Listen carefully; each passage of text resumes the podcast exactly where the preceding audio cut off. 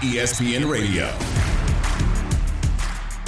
It is ESPN Radio. Peter Burns, Katie George, rolling with you today at Peter Burns ESPN on Twitter at Katie underscore George 05. Where so far in the first two hours, Katie, I've introduced you to We Don't Talk About Bruno, so Mm-hmm. that's good. Enlightened, Um, to say you the least. also, you know, barely got your Wordle in today, so that was good. That's not true. I was very good today. Stop telling lies. You also misspoke when you said that I was rooting against Mina Kimes today. I was not. Mina And now we Kimes know going to be on Jeopardy? Oh gosh. I'm so I'm so damn jealous of this. Why is she so? I, I hope she fails miserably on this because that'd be like the She 1st won't. thing that Mina has ever done that she's not really good at. Like I'm hoping she's like I look up and it's like minus thirty two hundred uh, dollars. So, update on that, Katie George. Mm-hmm. She is not a contestant tonight on Jeopardy. She is reading clues on Jeopardy. So I'm back to pulling for Mina. I'm back to pulling for Mina, just so you know. I know, but I just don't think we should let you off the hook like that because you weren't pulling for her had she actually been a contestant. Which I Yeah, but it was because I'm you. just sick and tired of her being right all the time. That's basically it. Every It's a time I look up, there's Mina. Kimes saying something smart. There's Mina Kimes being right again about a football player. Like, again, I'm just just a little over it. Just a little over that she's always all prepared and all great all the time. Peter Burns, Katie George here, ESPN Radio, presented by Progressive Insurance with insurance for cars, homes, boats, motorcycles, RVs, and commercial vehicles at 1 800 Progressive and Progressive.com. All right, uh, progressively speaking, we had some great talks about college football playoff squashed. Katie George. As we saw it today, they came out and said, Ding dong, it's dead. It's completely dead. Everybody go home. Nothing more to see here. You cannot get your free Marriott points or whatever traveling this circus around about college football playoff expansion. And ultimately, it dies out, right? Now they're saying they're going to play out the entire 12 year contract. There will not be any more talks about it for a while, although they only have to table it for a year before they start getting going. But there's a lot of disappointment, Katie. I saw that flood my timeline today from college football fans. I'd imagine it's players, I imagine it's coaches, I imagine it's probably eight of the 11 conferences as well, too, that thought, hey, you know what? There's a chance for this sport to expand who gets included in the college football playoff. Yet some people decided today, nope, still going to drag our, our heels. there was disappointment, surely, but there was also frustration. Don't you feel like the last six months were a waste of time? I mean, we talked about this at nauseum, and that this was going to pass, and there was so much support. I mean, when it was first released that the five members had come up with this proposal because they had been instructed to hey you guys go outside the room to an auxiliary classroom sit meet come up with the best idea the best proposal for a 12 team expanded playoff Greg Sankey, Bowlesby, Jack Swarbrick, others, they go, they do that, they they get the assignment done, they come back, they present it. Here are the stipulations, here's what we're proposing. When it's initially released, we're all very excited about it as college football media members who cover the game, as college football fans. Oh, you're we're going to get more college football? Sign me up Right. And there was all of this push for it. Well, when can we get it? When can we sign off on it? How soon can we have an expanded fo- football playoff? Are, are we going to see this in 2023? And then slowly but surely, more people got involved, being the 10 commissioners of FBS conferences, as well as Jack Swarbrick, who was a part of the proposal from the get go. And you started seeing hedging and backpedaling, and whoa, let's pump the brakes a little bit. I mean, NIL is a big deal. Oh, and the transfer portal's causing a lot of coaches a lot of headaches. We don't Excuses, have basically, right? guidelines here. What about the NCAA? They're kind of you know struggling. We don't know what they're going to be. Are they even going to be a governing body moving forward? And so you saw this backpedaling, and I just feel like, gosh, what a waste of time. I thought this was a done deal, and clearly it wasn't. When more cooks got in the kitchen clearly and this had to be a unanimous decision and that i think is the sticking point for this.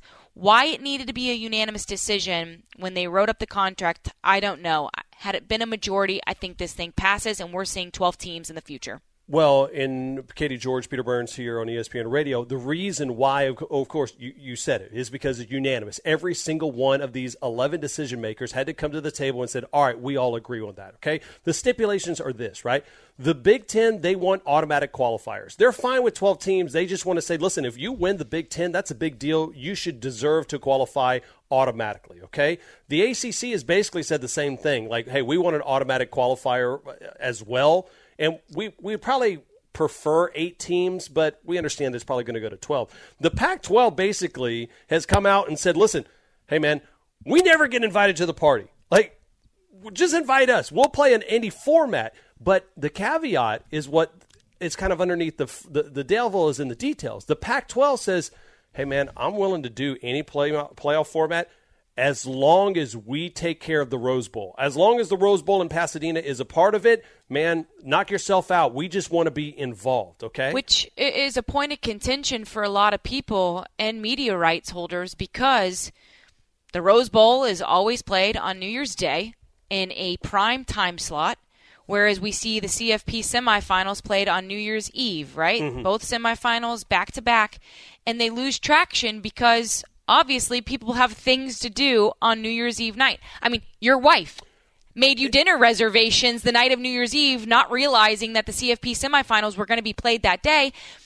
We would like for the CFP semifinals to be on New Year's Day, where people are at home, they're Which recovering. Sometimes it is right, depending yes, on, on, sometimes on it is. how it comes down. But Correct. but the the Pac-12 will not relinquish its yeah holding on that traditional day and time with the media rights for the Rose Bowl. And so that's one sticking point for the Pac 12. Ultimately, when it comes down to, and people wanted to go, well, wait a minute, if this went to a vote right now, had the contract not said unanimous and it said majority is going to rule, we would have a college football playoff expansion and we wouldn't have to wait until 2024 or 2025. We'd likely to have seen an expanded college football playoff this year. Think about that, right? Think about in this world of transfer portal where you see guys flipping inside their own conference and starting the next day, right? Remember Caleb Williams decided, "Hey, listen, I'm going to go from Oklahoma. I'm going to go follow, uh, you know, follow Lincoln Riley at the at the Pac-12 world over at USC." We see just a ton of different transfers happening. How much of that transfer portal is still in place if all of a sudden you felt like, hey, there are 40 teams involved in college football playoff? I think a lot, right? The Pac 12, the Big Ten, the ACC, this so called alliance, have aligned themselves together. And by the way, those are the three votes, I believe, that, would have, that have said, all right, we're, we're, we're not doing this. They're the ones dragging their heels.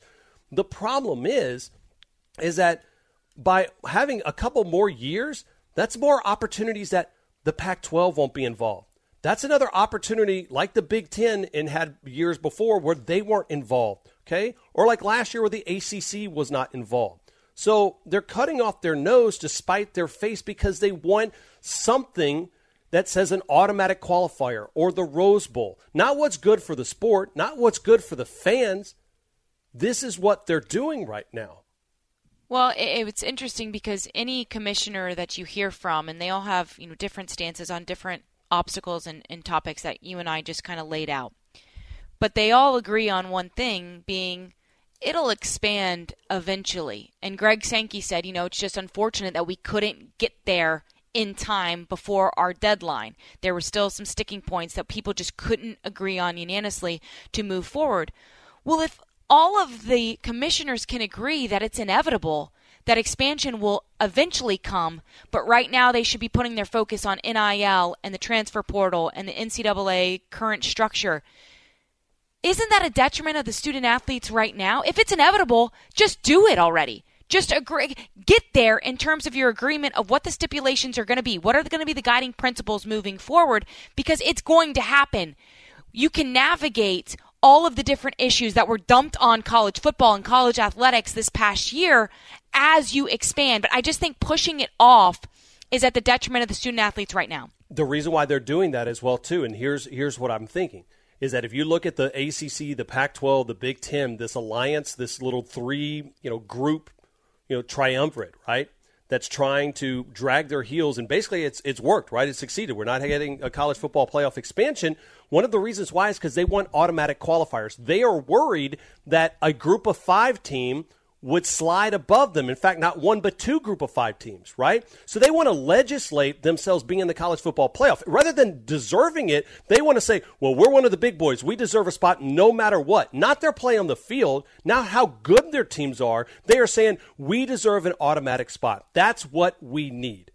Well, and speaking- that's that, and that's what they're trying to do. Speaking of group of five representation, you know, Mike Aresco, the commissioner of the American Athletic Conference, he said, look, who's in favor of expanding, right? Because he wants to continue to te- see teams from his conference like Cincinnati continue to make it to the college football playoff. He said, look, an expanded playoff is about enhancing the opportunity regardless of what the future college sports landscape will look like. He yep. also said, these overarching issues will likely be debated long into the future and are unlikely to be settled in any meaningful way in the next 15 months or so when the CFP decision makers will have to reconvene to develop a new plan. So they're still going to be dealing with NIL, they're still going to be dealing with the transfer portal and the NCAA governing structure. So his point is if we can't come to solutions for those items, yeah. why are we going to stall the CFP expansion?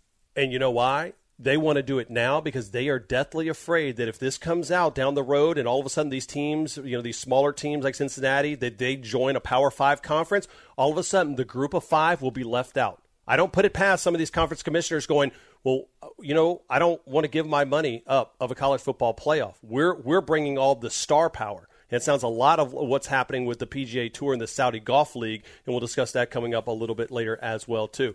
Peter Burns, Katie George. All right, I've got good news for your Milwaukee Bucks, Katie. No one's paying attention. I'll explain why next here on ESPN Radio.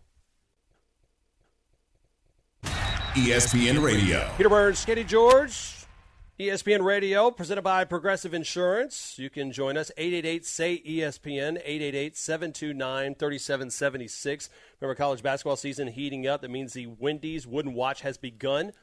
Go to ESPN.com, search Wooden Watch for the list of Wooden Award nominees. The watch as the season rolls on. The Wooden Watch brought to you by Wendy's Breakfast, now with a free drink for any breakfast sandwich uh, purchase right now. Make sure you check that out. Wendy's Wooden Watch over on ESPN.com. All right, a team that you should be watching. You're going to be happy about this, Katie. While everybody's talking about AD being out for a couple of weeks and what the Lakers are doing and what's going on with Kyrie and Adam Silver deciding to come in and talk about it it's your favorite team, the Milwaukee Bucks. And you're trying to convince me that this was somehow a good thing. I, I, I don't know if I'm on board with this yet. So walk me through how this is a good thing that everybody cares about the Nets and the Lakers right now. Well, it's exactly what happened last season. Everybody was talking about the 76ers. They were talking about ah. the Brooklyn Nets. And Milwaukee just continues to go about its business, keeps its head down, just like its star player, who is not all into the hoopla being Giannis Antetokounmpo, and they keep their head down, fly under the radar, and they go and they win an NBA title. I remember actually having conversations with people on the coaching staff last year when they were about to make that run. It was right after the All Star break, and they felt good about their chances, and they said, you know, it's better. We we appreciate the more people talk about the Brooklyn Nets and their big three, the more people talk about the 76ers the more people talk about the Boston Celtics kind of coming up and being a contender or a dark horse in the East, it is better for us. And, and they like playing that kind of even keeled, under the radar underdog. It worked for them a season ago, and hopefully, you know, it'll work for them again as they get closer to closing out the regular season and then putting themselves in position for the playoffs. But, you know, decent record right now. They're currently fifth in the East. Not not territory they've been in in quite some time. They're usually more at the top echelon, one of the top seeds, if not the top seed in the East. Uh, but they just made a trade for Serge Ibaka, who they feel like can help and stretch. And then obviously, you know, Giannis. I mean, like Giannis scored 50 the other night. Mm-hmm. And, and, we're not talking about it. We're talking about Ben Simmons going to the Brooklyn Nets and James Harden going to the 76ers and that saga. We're talking about, you know, how much more time does LeBron have in LA now that right. AD's AD, hurt? What are their chances? Are they going to weight and, Are they right. even going to be in the play-in situation? I mean, yeah. those are the storylines that everybody's keying in on and rightfully so. You got All-Star weekend coming up, but I, I think the Bucks you know, like their chances moving forward. And when you look at, you know, the teams favored to win the NBA championship this season entering the All Star break this weekend, According to Caesar Sportsbook, you've got the Phoenix Suns with the best odds, followed closely behind Golden State. You have the Brooklyn Nets plus 550 and then the Milwaukee Bucks right behind them plus 600 and I'll be curious to see if the Brooklyn Nets odds change once we get back to regular season play because you know KD's not back. They haven't yet reevaluated that MCL Kyrie can't play at home and, and Shannon what were you reading in the break can you can you rattle through the, the next is 10 their games schedule their schedule is kind of a, a uh, uh, mess It's is tough. It, Yeah, so looking looking at their schedule of the next couple games here post All Star break, they play at home against Boston, so that's no Kyrie. At Milwaukee, at home against Toronto, so no Kyrie. Then they then they're at Toronto, home against Miami, no Kyrie. At Boston, at Charlotte, at Philly. so so That's a tough get to- road ahead, and you might not have KD back for some of those, if Right. it, if any. Now the question is, will you get Kyrie back at home? Right? I mean, the fact that Adam Silver comes out and, and says it, right? I know it's a firestorm deal, and, and it was a surprise too. And, and Shannon, you guys were talking about a little bit earlier about why this was brought up earlier, right? Like if you are a visiting player and you were not vaccinated, you could play. Right. You can still there. play. Yeah, you can still You could play, in New York. Right. But Kyrie uh, could not. He he could not play in the game because of the way those laws work. And Adam Silver has even come out and just go, listen, like the New York City COVID nineteen vaccination rule is keeping Kyrie Irving. He said, quote, doesn't make a whole lot of sense, right? I mean, he, he's talking about this going. The it's a quote. This law in New York. The oddity to me is that it only applies to home players. I think ultimately that rule is about protecting people who are in the arena. Just doesn't make quite sense to me that an away player who is unvaccinated can play in Barclays, but a home player can't. To me, that's the reason why they need to take a look at this ordinance. Now, I'm not quite sure. You would imagine if someone is able to kind of move in, in the needle just a little bit, you would be Adam Silver. I can't imagine New York City would be like, all right, well, we're just going to go down this route just because to go down this route and prove a point. You would think there's a lot more flexibility with the way things have changed and evolved over the last, what, probably at least the last six to eight weeks or so. Without a doubt. And, but regardless of vaccine status and if Kyrie's ever able to play within this season at home games, I mean, the Brooklyn Nets are sitting at eighth in the East right now. And, and so that's one of the what biggest franchises in the NBA, right Yeah. along with the Lakers, who also are in a similar situation over in the Western Conference. I believe they're sitting at ninth. So you've got two teams that are the biggest franchises in play-in situations right now, which you know what is a great loves. thing if you're the NBA. Oh, the NBA loves it because guess what? We're talking about that right now. Not talking Mm-hmm. about what the Heat are doing, right, or not what uh, Booker and the Suns are doing right Mm-hmm. now. It's because we want the greatest of greats when they're great teams to talk about how good they are, or hey, Backs listen, how the these power teams have fallen. And again, I think that's what you're going to see when there's nothing new out of what the Lakers are or what the the Nets are as far as the newness to them. It's a matter of when do we really need to turn it on Combine that with some unfortunate injuries and other situations. That's why those teams are sitting there at 8, 9, 10 in the NBA standings. All right, we got a lot more coming up, including Phil Mickelson. Crazy chaos um, that's uh, involved with him in the PGA Tour. ESPN Radio. Peter Burns, Katie George. This is this a little Aaliyah? Impressive, uh, to say the least. Here on ESPN Radio this Friday, presented by Progressive Insurance. Hit us up on Twitter at Peter Burns ESPN. You can tweet her at Katie underscore George 05. News coming today. College football playoff uh, expansion is officially dead for now, saying they're going to do all 12 years of that contract. They'll revisit it here in a couple more years or so when they will expand it or what that might look like. But it is going to be status quo until 2026. Also, news coming out Major League Baseball putting out an announcement today that said spring training games are postponed at least until March the 5th does not look like uh, they're having a whole bunch of movement on that front. Talk about it, Major League Baseball's lockout ends. All right. So other than that, everything is fine, right? At least we got the PGA Tour, which seems normal. Oh no, Phil Mickelson. Um, it came out this week. Absolutely explosive quotes, and the man who uh, he talked to, Alan Shipnuck, is uh, joining us right now here on ESPN Radio. Does a great job. If you're a golf fan, the Fire Pit Collective, him, Matt Ginella, I'm huge fans of these guys. They do a great job. And and Alan, let's start with this. The quote that was heard all around the golf world, or really sports world, was Phil Mickelson saying, "Blank." they're scary you know what's to get involved with right? Talking about the Saudis, saying, listen, we know they've killed journalists, we know their record on human rights, but why would I even go down this road? Is because it's a once in a lifetime opportunity to reshape how the PGA Tour operates. Quote, that came out, you're writing a book about Phil Mickelson. Has Phil texted you and be like, bro, bro, bro, I thought we were just talking off the record here? How, what's that like?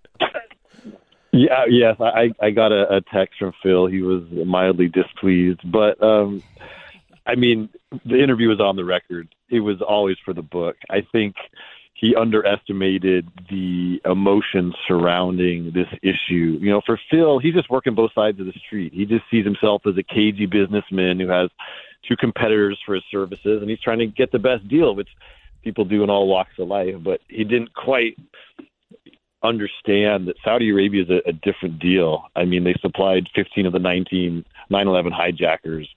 You know, uh, Jamal Khashoggi was a Washington Post reporter who lived in the U.S. and they, we know what happened to him. Like they're they're just bad actors, and they give people a very uncomfortable feeling. And so when you're threatening to to reorder an entire sport for your own selfish reasons, and you're using the Saudis uh, as as your negotiators, it's it's it's a little disquieting for a lot of people, and I don't think Phil quite realized that. Uh, he certainly does now, but um, on the other hand, we always say we want athletes to speak their mind and not to sugarcoat things. And a lot of the other golfers who are are being seduced by the Saudis and and, and all their money, they're talking about they want to go over there and grow the game. Right, right in the middle of the desert, nobody plays golf. Like, give me a break. Um, you know, Phil's at least with me, it was transparent. But you know, he said the quiet parts out loud, and that's what got a lot of attention. Well, there's no doubt we can't deny that Phil Mickelson is anything but outspoken, Alan. So I'm curious when you're sitting down and having this conversation, this very candid conversation, did you get a sense that it's it's a viable, realistic option for him that he'll break away from the PGA Tour and join the SGL, or, or do you feel like he's just trying to use this as leverage to get the PGA Tour to operate differently moving forward? It's both.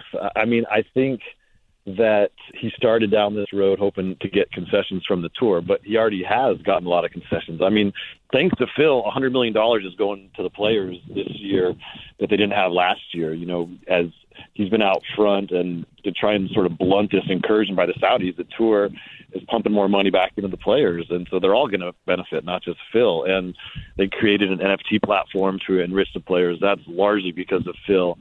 Um, now he's thinking about himself, but everybody else in the game will benefit who plays on the PGA Tour. So, uh, but the money's gotten so cartoonish and he's been frustrated by the tour and um, there's a sense of aggrievement that you know, more than anything, Phil wants to be the smartest guy in the room, and I think he likes the idea of of being this agent of change who completely upended an entire sport, and that appeals to his ego.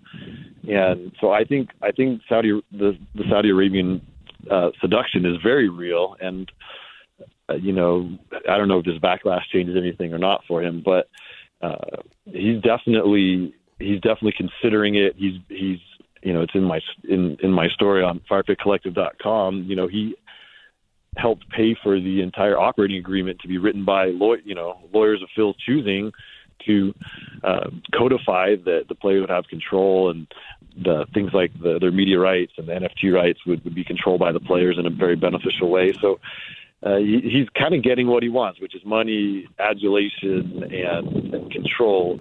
But again, I don't think he quite understood what the backlash would be like, and he's getting more of a taste of it now. Alan Shipnuck uh, from the author writer of the Fire Pit Collective, of course, is uh, the explosive new book. It's out about with Phil Mickelson and talking about his quotes about the Saudi Golf League.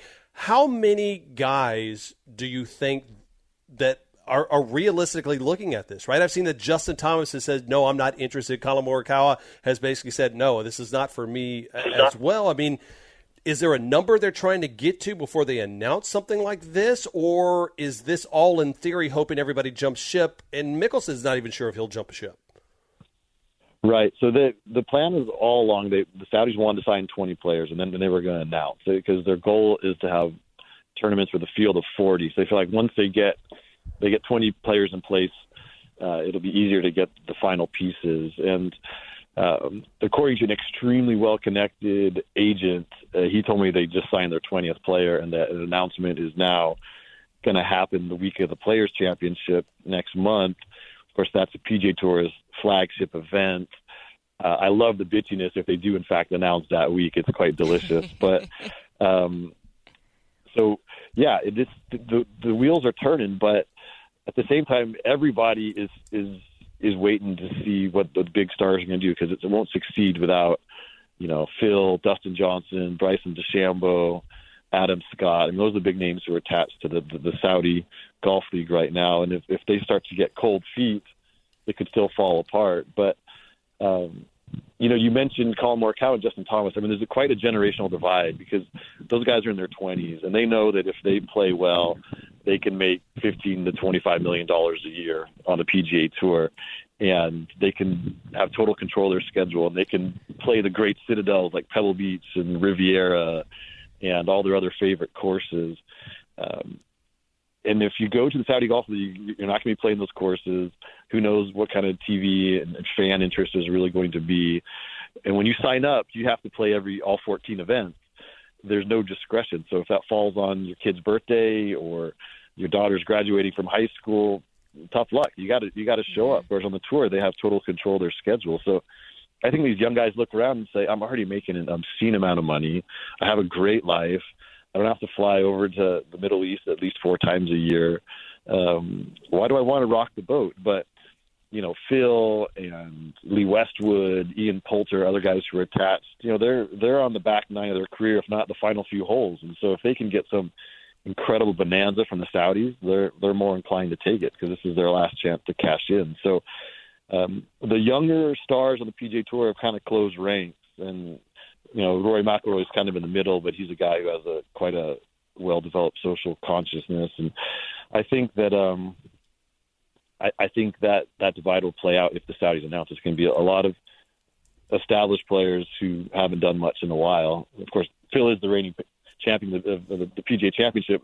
He's only top ten of the season. I mean, he's such an outlier um, at 51 to to win that, but in general, I think we can all agree that that um, Phil's not going to play at that level forever. So it's it's it's interesting part of this, but to your question, we don't know how this is going to play out, and there's still feverish conversations going on on all sides, and there's there's still a possibility that the PGA Tour they could absorb the Saudi Golf League because you know it's being it's flying under the flag of the Asian Tour, so they can get world ranking points. So the PGA Tour could come to some sort of strategic alliance, absorb the Asian Tour, take these new tournaments, play them in the fall when there's not much real solid golf on that they offer, and that would be a middle ground where guys like Phil could still get paid, but they would remain members of the PGA Tour. So they're they're all the power brokers are, are still invested, in, and there's you know the lawyers are racking up many billable hours right now. So nobody knows how it's going to play out, and that's why it's so fascinating. Between Major League Baseball lockout, college football playoff expansion, PGA Tour, Saudi Golf League, that is the very true statement that billable hours are indeed the only undefeated thing when it comes to all of sports. Uh, Alan, also uh, great stuff, man. And, and tell us real quick about the book. Uh, where can people get it, and uh, more details, real quick. Yeah, you can pre-order it on Amazon. It, it actually doesn't drop until May, uh, the week of the PGA Championship, but I felt like things were happening so fast with Saudi Golf League that all these comments that Phil gave to me that were in the book were perishable because if if he announces one way or the other, it kind of loses some of its if of its intrigue. So we ran this excerpt earlier than we would have on on FirePitCollective.com, but um, it just seemed like the right moment when everyone was talking about Saudi Arabia. But there's still a sort of steady drumbeat towards the book. But I think I think golf fans and sports fans in general will, will love it because there's never been a book about Mickelson. He's lived this big controversial life. Yeah. And it's written with a certain amount of affection. I mean, Phil's a fun character, and there's a lot of great tales and a lot of outrageous stuff that happens. And it's all in there his gambling, his bust up with bones, all the rumors, all, all the incredible triumphs, the, the slapstick defeats, the controversies. And uh, he's, he's one of the most fascinating characters in sports. I mean, he's been in the front race yeah. of golf for, for 30 years, unparalleled run, and it's all in there. It's called Phil the Rip Roaring, an unauthorized biography of golf's most colorful superstar by uh, Alan Shipnuck. Alan, we got to roll, man. We appreciate the time, thanks for the insight, all right? Thanks, Alan. Uh, you got it. All right, I've got some thoughts on that and why it actually is a good thing to happen to the PGA Tour, and also something about Jim Harbaugh. That coming up next. Peter Burns, Katie George. This is ESPN Radio. ESPN Radio. Little chopper style here on a Friday. Uh, how everybody gets their Friday going, right? Peter Burns, Katie George. Follow us on Twitter at Peter Burns ESPN at Katie underscore George 05. Uh, great interview there with Alan Shipnuck, just talking about his conversation with Phil Mickelson. Said, "Hey, I got a text from Phil. He was not the happiest of campers when the news came out that Phil basically was said, listen, I know the Saudis are a bad guy, but I'm willing to work with them if it means I can change the PGA Tour a little bit." Um, there's been some backlash of those comments, uh, and also news that just broke here, Katie George. Uh, Nicole Auerbach of our friend over the Athletic and Ross Dellenger at Sports Illustrated and others have tweeted out that Mark Keenum, who's part of the College Football Management Committee, says that uh, there was a vote on college football playoff expansion back last month. Okay, and now remember, it came out today that it's not going to happen. But the vote that they had last month about it was eight to three. Okay, the three conferences that voted against expanding the college football playoff. Shall I guess? Go ahead and take a guess. Let's see if you can get it. There were three that voted against it. Eight, eight conferences. Man, this is great. Let's do it. The fans love it. The media loves it. The players love it. The coach love it. Television loves it. Let's get it done. Eight of those conferences said, let's do it. Three conferences says, nah, let's hold off on it. Which three do you think they were? I think it would be the three that make up the alliance the ACC, the Big Ten, and the Pac 12. Ding, ding, ding, ding, ding. The Alliance finally agreeing on something, which is to rob college football fans and really their own conferences of an opportunity of an expanded college football playoff. The ACC, the Big Ten, and the Pac 12. Oddly enough, those are three conferences that have not been involved in every single one of the college football playoff expand or uh, playoffs and could have benefited from an expanded college. Yes, but uh, of those three, and mm-hmm. I would say the ACC has been involved in the most, and that is in part, obviously, no, in all part, because of Clemson. That's why the ACC has been part of the CFP in years past since its inauguration in the 2014 15 season. The ACC Commissioner Jim Phillips is the only one that's really gone on record and explained why the ACC was not for expanding right now, being the key portion of that statement. It's not that the ACC doesn't believe in expanding down the road, but they feel like there's bigger issues that are impacting the game that they would like to focus on. And I imagine the Big Ten and the Pac 12 agree with that. But Jim Phillips, when he went on the record and said, We're not for expanding right now because we'd rather worry about these other issues, being the transfer portal, NIL, and the NCAA governing structure, he polled all the coaches and each program and the presidents and the chancellors of these institutions, he's chatted and actually had meetings with these people that it mm-hmm. would impact. And from his work doing so, the ACC coaches and programs don't believe that expanding is in the best interest of college football right now moving forward. Now, it'd be interesting if Wilson and Kliavkoff from the Pac 12 had similar conversations and their coaches and their players and their presidents and chancellors aren't on board either, but it's unfortunate that those are the three that kept this thing from moving forward. But it's been on record that there are coaches and players in this country that don't believe that expansion is what's best for the college football landscape right now. Uh, but do they believe what's going to change by the time 2026 rolls around, right? I mean, I, I feel like there's still a 95% chance of this thing expanding. Yeah, I think is it's that, inevitable. I, th- I, think it's inevitable. okay. And so, the, so the question is, is why are, why is it not acceptable now, right? As opposed to in a couple of years right? You realize they're losing. They're going to leave four hundred and fifty million dollars on the table by not expanding that's, it two years earlier. Even more so, had they all agreed originally, they could have rolled this thing out in twenty twenty three. A lot of money being left on the table for players' health, better facility. I mean, yes, it could have been distributed everywhere and been very, very advantageous for all of these conferences. And unfortunately, they've left it on the table for now. We will continue that conversation. 888 say ESPN. That's 888 729 3776. You can tweet us at Peter Burns ESPN, at Katie underscore George 05. All right, looking forward to this conversation coming up. Talking a little NBA. Also, who's that team to beat in the East? And believe it or not, our next guest almost killed himself yesterday trying to get on radio. We'll explain what happened next. ESPN Radio.